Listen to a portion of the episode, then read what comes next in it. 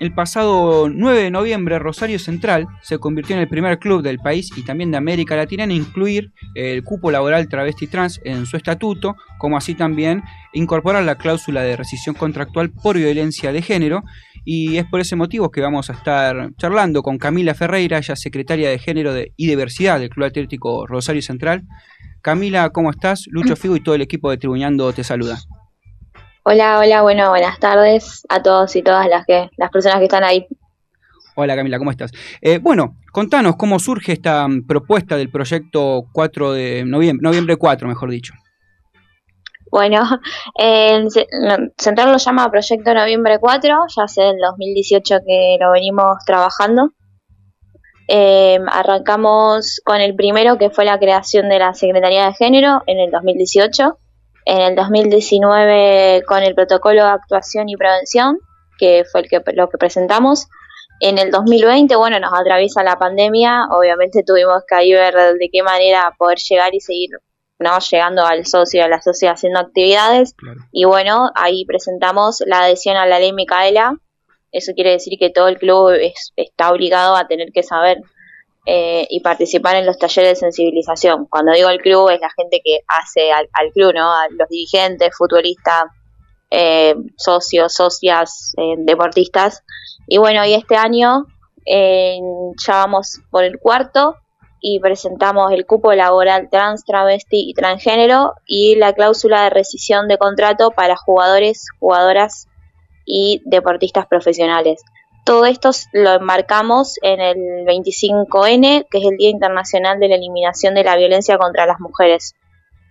Bien, y en un deporte tan machista como, como sabemos que es el fútbol, ¿creen que este mm, reconocimiento de derechos laborales pueden servir de ejemplo para que en el corto plazo otros clubes adopten eh, la misma iniciativa?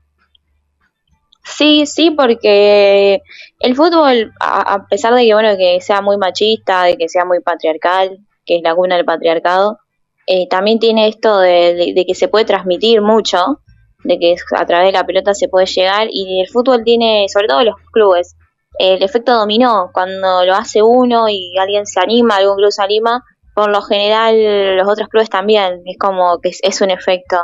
Y bueno, por eso siempre hay que aprovechar la difusión que te da el fútbol que no te lo da ninguna otra cosa. Eh, así que bueno, por eso también lo, pensamos así. Sabemos que, que cambiamos un poquito el paradigma de los clubes y pusimos en la, en la carpeta ahí de, cosas para ver y el, el cupo laboral.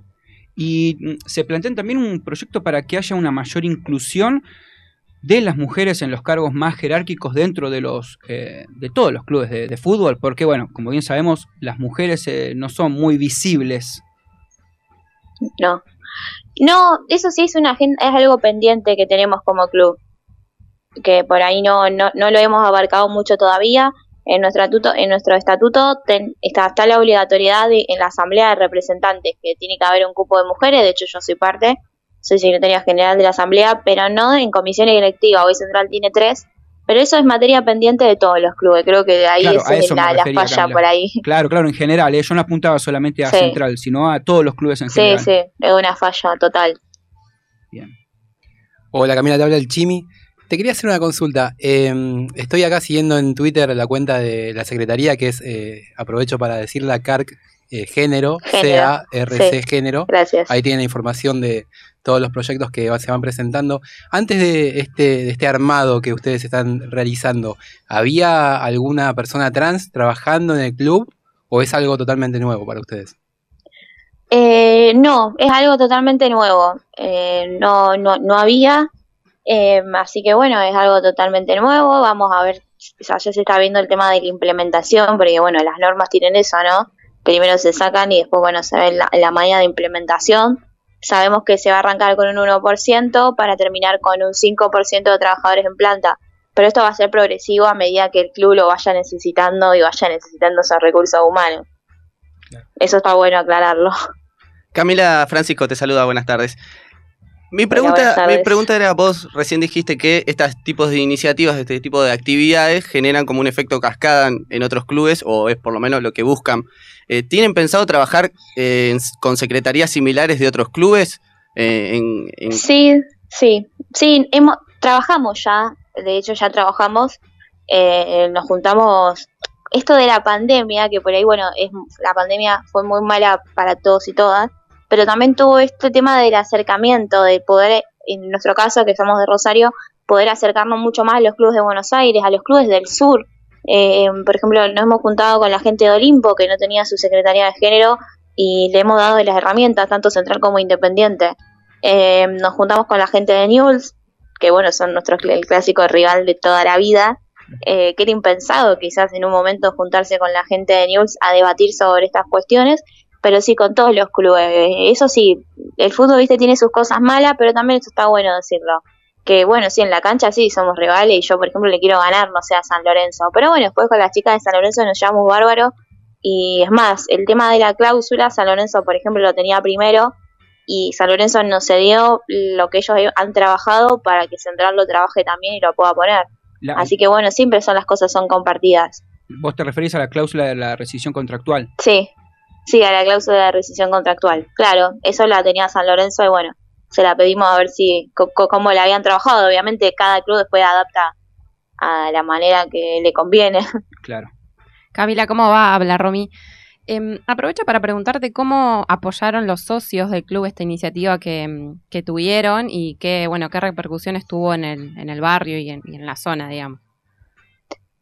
Bueno, hay de todo. Hay gente que, bueno, que son los que están en todos lados, que no, eso no nos podemos librar, que, que no, no están para nada de acuerdo, que, bueno, que bardean un montón, que dicen atrocidades. Y después sí, está la gente que obviamente entiende que, esto es un derecho de unas personas que de un colectivo que siempre fue vapuleado y que siempre fue discriminado. Los que no lo, no lo quieren o no lo quieren saber entender son los menos. Eh, por ahí pensamos que esa gente no nos puede mover el hilo, no, no, nos puede mover un poco la aguja, sería así, pero bueno, esa gente está, no lo vamos, no la vamos a poder eliminar nunca. Eh, la importancia por ahí que con el fútbol llegamos quizás a esas personas que no lo quieren entender con el fútbol por ahí se llega. Ok, o sea, fue más la gente que apoyó la propuesta que la que no, digamos. Sí, sí, sin duda, sí, sí, sin duda. Después, bueno, están los comentarios de siempre. Yo siempre cuento uno, es bueno que cuando la Secretaría de Género lanza algo, él pone con mi cuota no, ¿viste? Yo nos reímos porque siempre comenta con mi cuota no, ¿viste? Como la plata de los impuestos, ¿no? Una especie de claro, Claro. pero odiadores y odiadoras hay en todos lados. Eh, el tema es no darle también identidad quizás a esas personas o hacer caso omiso porque, bueno, sabemos que carecen de recursos, claro, para mantener su, su discurso, básicamente. Sí. Eh, así que sí, pero bueno, eso sí sucede bastante. La cosa es no, no, no trabajar pensando en esa gente que, bueno, que siempre está y que pasa en todos los comentarios de la vida cotidiana. Claro, por eso, no, no, hay, que darle mucha, mucha bola y hay que celebrar este, este, estas medidas y estas propuestas que, como las que lanzaron ustedes, porque la verdad son las que van a hacer mejor al deporte, ¿no? Sí, sí, sin duda. Sin duda. Este esperemos que bueno, que esto sea también un cambio, como hemos, como muchos clubes han cambiado con las cláusulas de rescisiones y nosotros la hemos adoptado, bueno, que ojalá muchos clubes más la, la puedan adoptar también. Claro. Bueno, y vos mencionabas que eh, durante todo el mes de, diciembre va a estar el 25 en el día de la eliminación de la violencia contra las mujeres eh, y van a estar haciendo actividades ustedes. ¿Cómo y en dónde podemos eh, informarnos acerca de, todas estas actividades?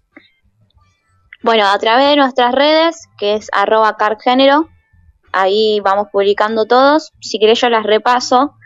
Ya el, el jueves pasado tuvimos la primera actividad que fue con el plantel profesional masculino tanto de primera como de reserva, tuvieron un taller obligatorio de sensibilización en cuestiones de género y sobre todo en masculinidades. Eh, que eso tiene que ver con la ley Micaela que venimos trabajando ya hace un año.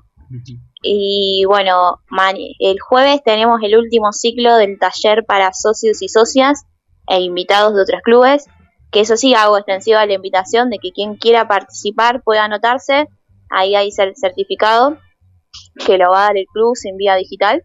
Así que quien quiera anotarse, ingresando a nuestras redes, va a encontrar el link del formulario para poder inscribirse.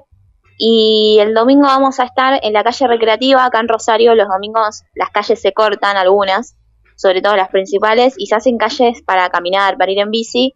Y bueno, y vamos a hacer una actividad ahí de prevención para poder encontrarnos, encontrarnos con gente que por ahí en las redes no nos sigue. que por ahí es más grande y no, porque también pasa que hay gente que no sabe. Claro.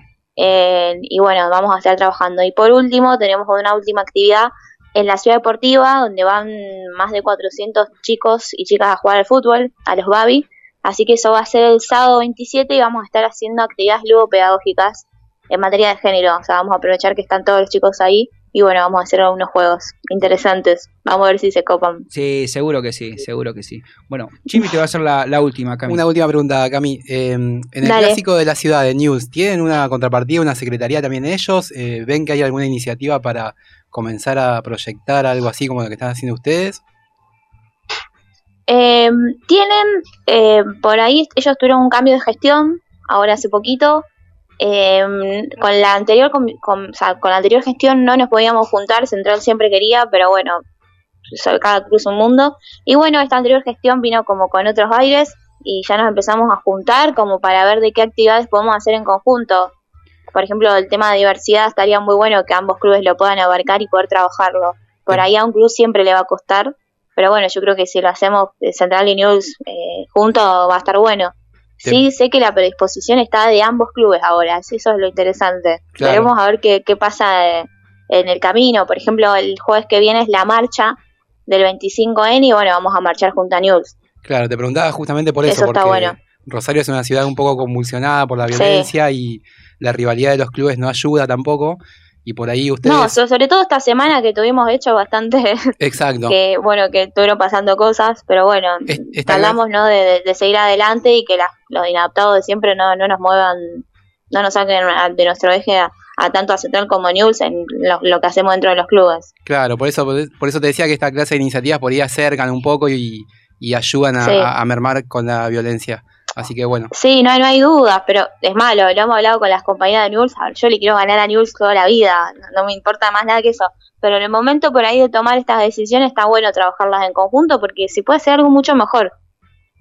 Claro que sí, claro que sí. Bueno, te agradecemos mucho, Camila, eh, esta comunicación eh, y este rato que estuvimos charlando. Eh, y bueno, y le deseamos lo mejor de acá al futuro. Bueno, muchas gracias por la difusión, por el respeto para tocar este tema y de Central estamos muy agradecidos que nos hayan convocado. Muchas gracias. Muchísimas gracias a vos también. Pasaba así Camila Ferreira, secretaria de la Secretaría de Género y Diversidad del Club Atlético Rosario Central.